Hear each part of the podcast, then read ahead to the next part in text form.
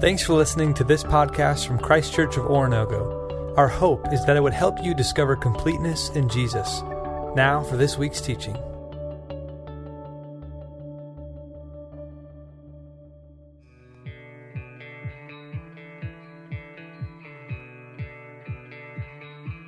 But when you pray, go into your room, close the door, and pray to your Father who is unseen.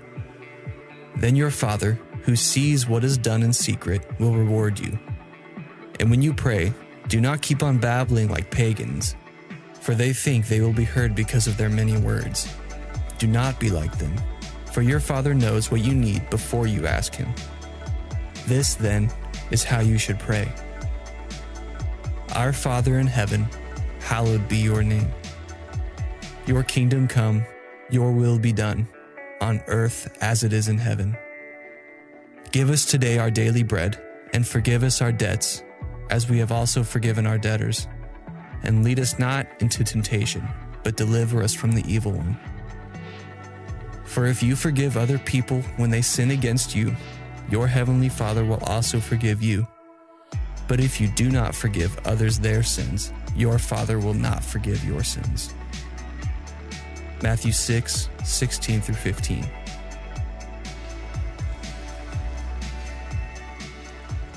So, as mentioned a little bit earlier, as we complete our series called Amen, looking at prayer, we've not looked at how technically to pray.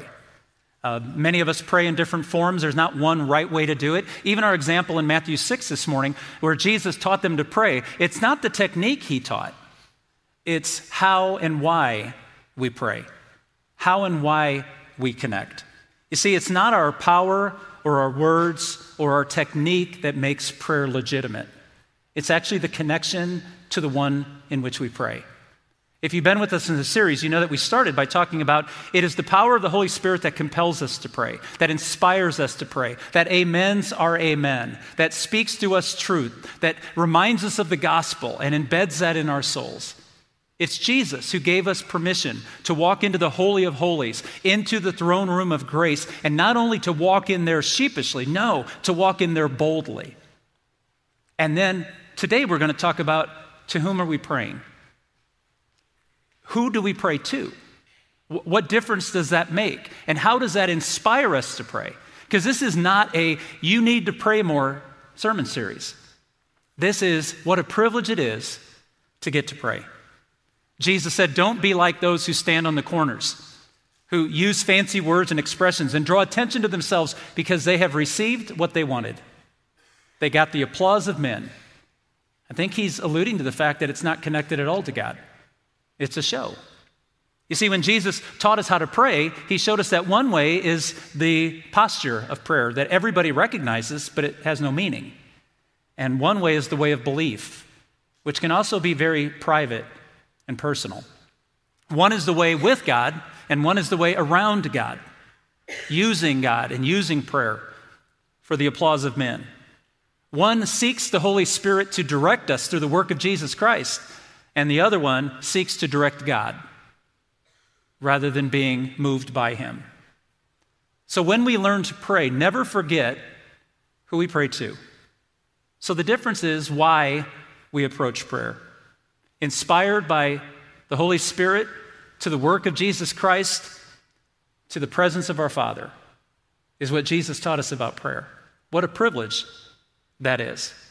So I want to show you, and I'm not going to teach anything new today. I just want to remind you of what we've been talking about now for three weeks as we built this argument that prayer is triune, right? Fancy, right? That's what preachers mean when they say it is the Holy Spirit, the Son, and the Father working together. We don't pray, we are moved to pray because we're connected to the source of all life. So let's begin. Faith filled prayer is relational. I said it in week one because it's true. I said it in week two because it's still true. And I'll say it in week three and every week after because it'll always be true. Prayer is relational. Look at verses 7 and 8. When you pray, do not keep on babbling like pagans, for they think they will be heard because of their many words. Do not be like them, for your Father knows what you need before you ask Him. This is significant. This is not just technical, this is actually inspirational to the relationship that we've been given. He says, depending on your translation, don't pray like the pagans, or don't pray like the hypocrites. Or if I can give you my translation, don't pray like the posers. The people who want to be known as spiritually deep. So they pray on and on and on, and they use fancy terms. And we'll talk about the mimicking of prayer because it's a way we teach children to pray. Your, your kids will pray like you pray. So if you're saying, I don't pray, we'll figure that out. Because if you're not demonstrating prayer in front of your children, don't expect them to understand the importance of it in everyday life if it's not being modeled in front of them. That's why Jesus gave us a model prayer. I remember a story I read because I was doing some reading through presidential biographies, and when Lyndon Johnson was president of the United States, you know, if you know anything about his personality, he was a gruff, very direct man who didn't take no for an answer. And one night at some uh, state dinner, he knew that Bill Moyers, who was on his staff as a speechwriter, was a Christian. So just gruffly in front of everybody, he said, Moyers, pray. So Bill Moyers bowed his head and began to pray a blessing over the meal. And in the middle of his prayer, the president from across the room said, I can't hear you. And Moyer looked at him, he said, I wasn't talking to you. And he went back to praying. that may be what Jesus is talking about. So in this moment, Jesus says, Don't be like those who draw attention to themselves in the way in which they pray, because they will have received their reward already. And then in verse 8, he says, Because your Father knows what you need. Now, I think every one of us has asked this question, so let's be honest about it in church. See if you can complete the question for me. If God already knows what we need, then why pray? Huh, interesting. Because here, here's what I, I want to teach, here's what I want to share. When we understand how prayer is relational to who God is and who we are to Him, the question is not whether God will forget that you need food, shelter, and clothing on Tuesday if you don't pray for it on Monday. The question is not, will God forget us? The question may be, will we forget Him?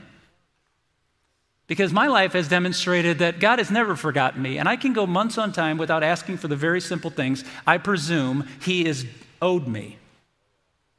That He's going to give this to me anyway because He's good, so why bother Him with that? Remember, God doesn't need our information, He needs our trust. So we pray as a privilege of trust.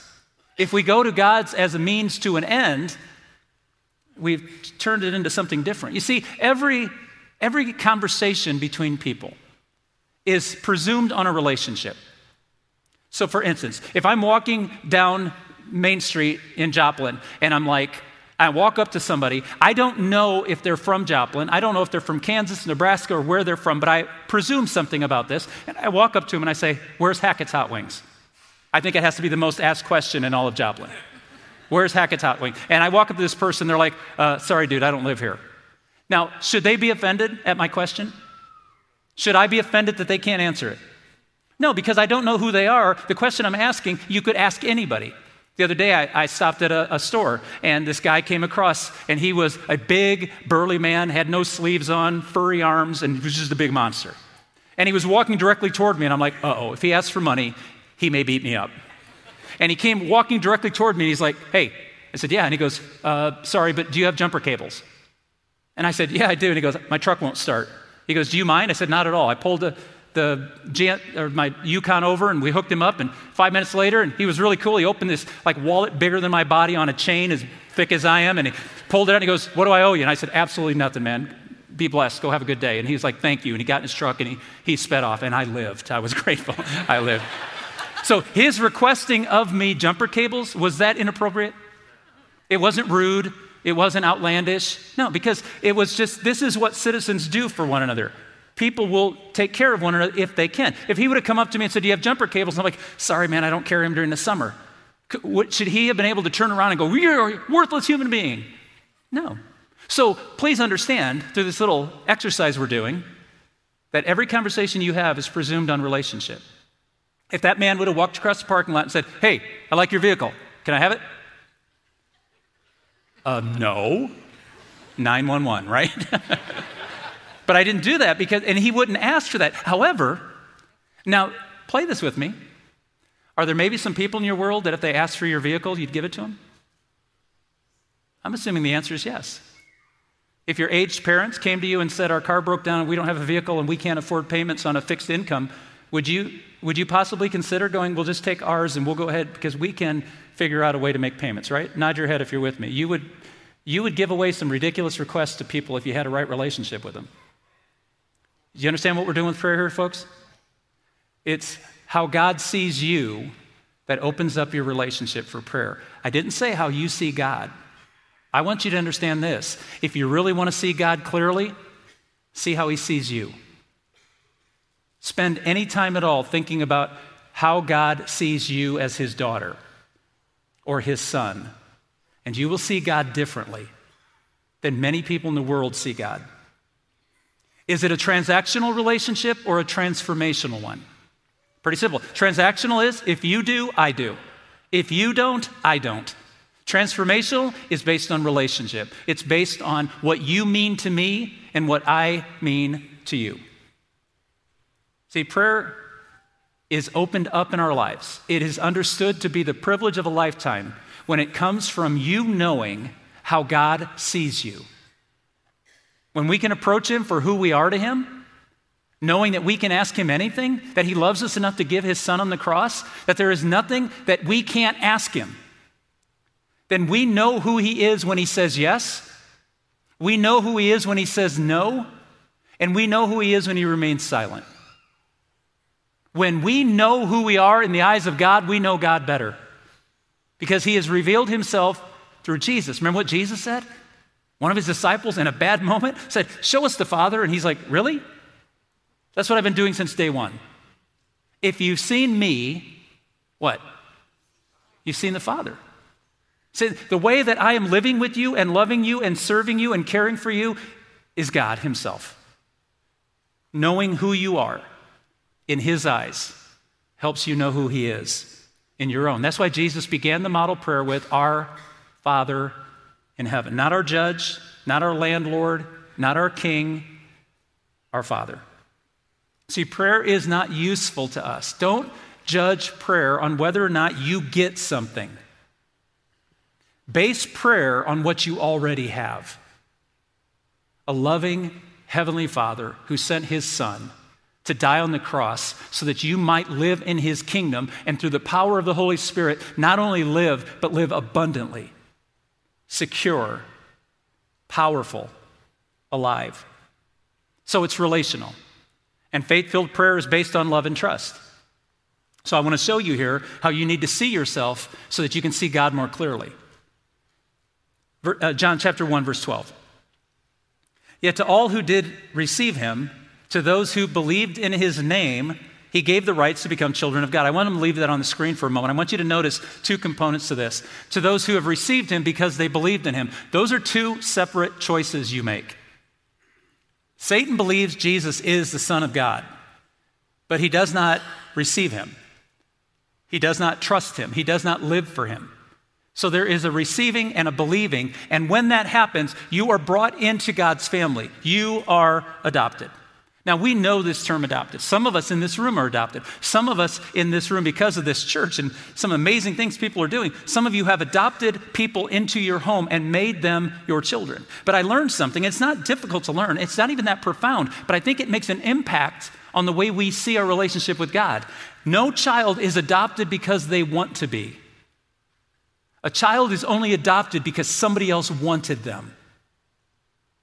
You just can't go, I can't go adopt myself into someone else's family. Like, you just adopted me, sorry. Now, I have to be chosen, one of Paul's favorite words in the epistles. Somebody had to give an initiative outside of my own desires.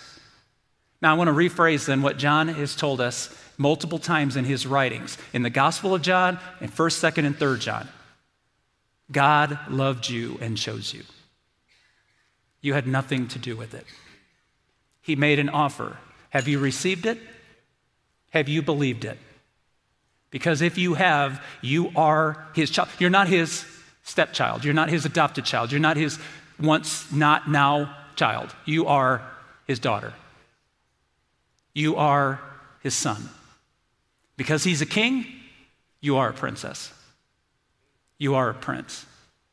And you're an heir. The world may tell you you're this or you're that or you're not this or you're not that. I need you to understand when we walk into the throne room of grace and we walk in boldly, it's because we know that the King of Kings on that throne digs us. He chose us. He doesn't care how you're shaped, but God, He doesn't care if you're bald. He looks at you and He says, You're broken, you're needy, I loved you, I will fix you, I will raise you up. God doesn't lower the standard of his family, he raises us up to it. That's who we get to talk to. So when we say, oh, I got to pray, no, stop. You get to walk boldly into the throne room of grace, stand before the King of Kings, and he knows your name. In fact, the Bible says your name is written on the palm of his hand. And the last time I checked, God's palm has a scar. You want to know what you mean to him? See your name on his hand. And then maybe the things of the world won't entice us so much. Maybe the temporary false things that feed our souls, trying to quench that thirst that only Jesus can quench. Maybe we'll stop drinking and eating that stuff because we understand where our fulfillment is. You want to begin to pray? Start with your adoption. How do you do that? Our Father. Our Father who is in heaven. I've often wondered, because I, I, sometimes make myself laugh, I've often wondered if I started my prayers differently, like, Our Father who is in heaven, from Mark who's a broken man on earth. That might focus my prayer life. Because God's not shaming me, but the facts are the facts. I should not be adopted by Him. I should not be loved by Him. I should not be cared for by Him. But you guess what, church? You know why I'm here today? Because I am. Because of Him.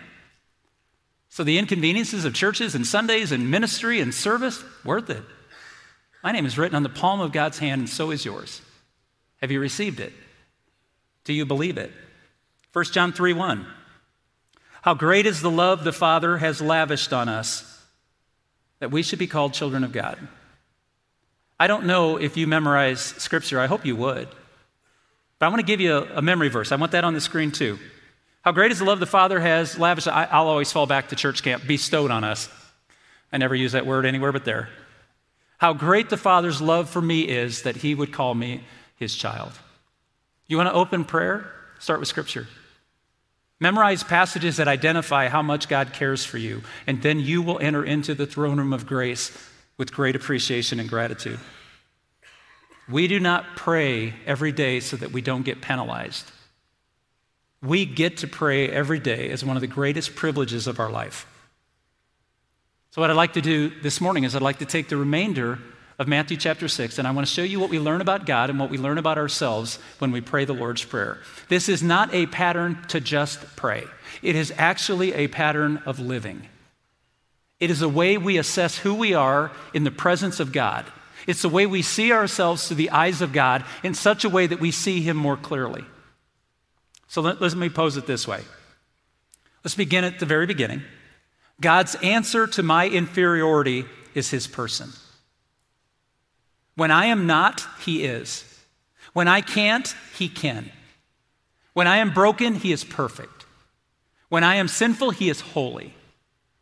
When I live my life, he is not lowering the bar to include me. He is fixing me and raising me up through Jesus Christ into holiness and righteousness for the rest of my life. Are you with me? God continues to work in your life when you let Him. He didn't just save you and put you on a shelf like an antique that no one can touch and nobody really knows why it's there. He created you to be a tool for ministry to serve other people with the same love that He served you. Our Father in heaven, holy is your name. So when the world says Christians think they're better than us, we know different, don't we? We know we're not better than anybody else. We know we're still a project in process, that God is doing a work in us. Church, talk back to me. Are you with me? Yeah, testify for the person who thinks we're a bunch of hypocrites who come in here on Sunday and then go live real lives the rest of the time. That's probably true. But because God is working in us, prayer connects us back. Remember, God won't forget what we daily need. We will forget that we daily need Him. So we lean. We lean into His holiness, and He raises us up. God's answer to a con- confusing, broken world is his sovereignty. I want you to see verse 10 in two pieces. Your kingdom come.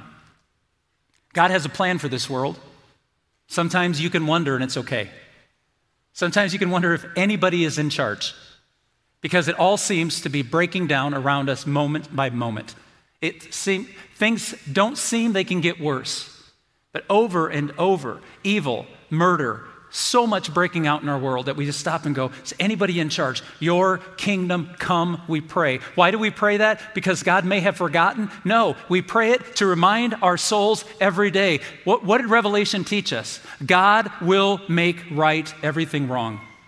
He will do it in His perfect way and His perfect timing. And some of us will suffer in the waiting, but we will have every tear dried from our eyes. Church, am I talking to the right people? His kingdom is on its way. Don't be caught sleeping. We pray that every morning to remind us this world seems broken. I know who will fix it. He also says, Thy will be done. God has a plan for you.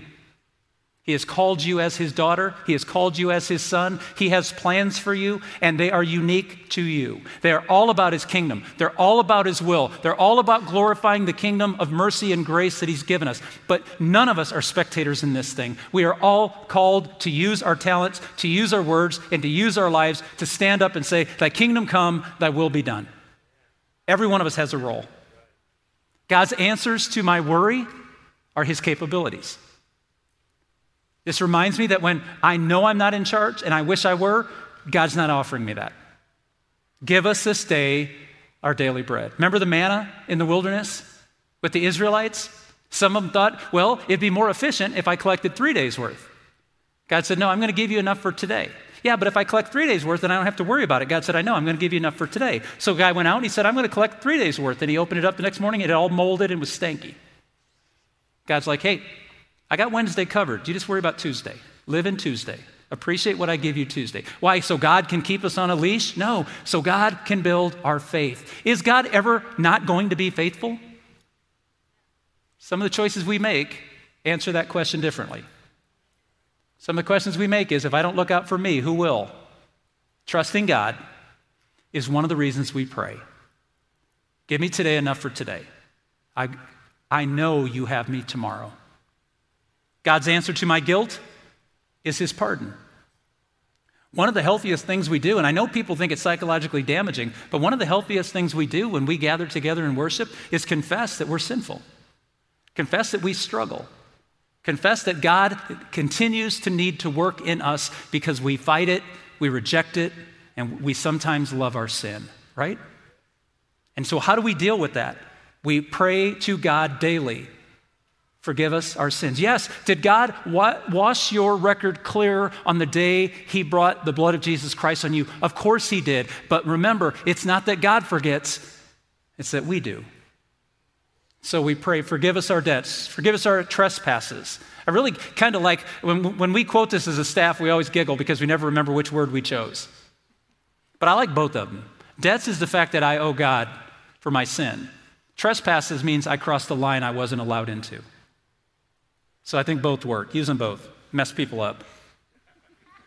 God's answer to my strained relationship is his peace. So in verse 12, he says, Forgive us our sins as we forgive those who have sinned against us.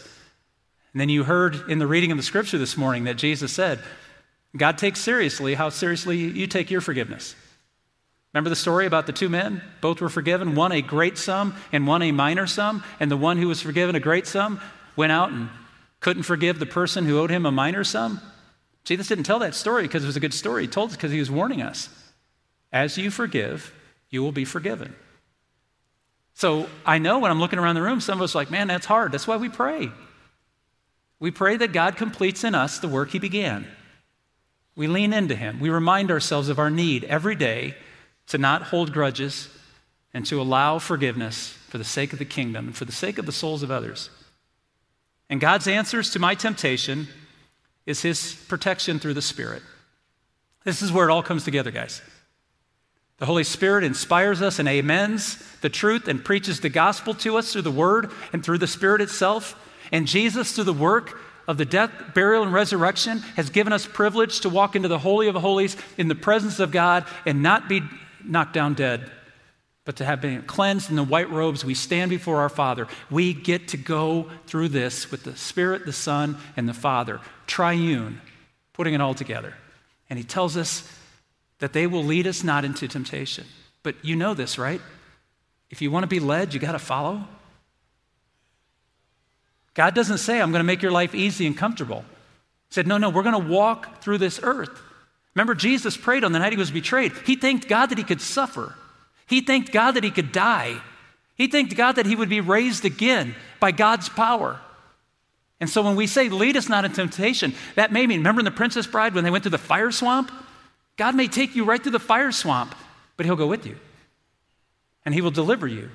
And should you suffer through that period of time, you'll suffer, but he'll suffer with you. You will suffer knowing that he will wipe every tear, that it will all be worthwhile, and that God will never waste your suffering. Lead us not into temptation, but deliver us. He did. That's why your prayer ends in great celebration, because we know that what we're asking for, He's already accomplished. We remind ourselves this is how we preach the gospel to our own souls. We remind ourselves who we are in the eyes of God. We remind ourselves what that cost Him. And we remind ourselves that He did it willingly. What a privilege to be in the presence of the living God. You see, the Lord's Prayer is not just a pattern for prayer, it's a pattern for life. It embeds the gospel in our minds and our hearts, it teaches us truth. So this morning, let's just take a few moments. The words of the Lord's Prayer will appear on the screen. Spend a few moments with your Father, remembering how we begin. Our Father who is in heaven, this is Mark, a broken, needing man here on earth. Let's talk to our Father. Thanks again for checking out this podcast. We hope this teaching helped you to discover completeness in Jesus and encourages you to help others do the same. For more resources or to learn about Christ Church in general, visit us online at cco.church.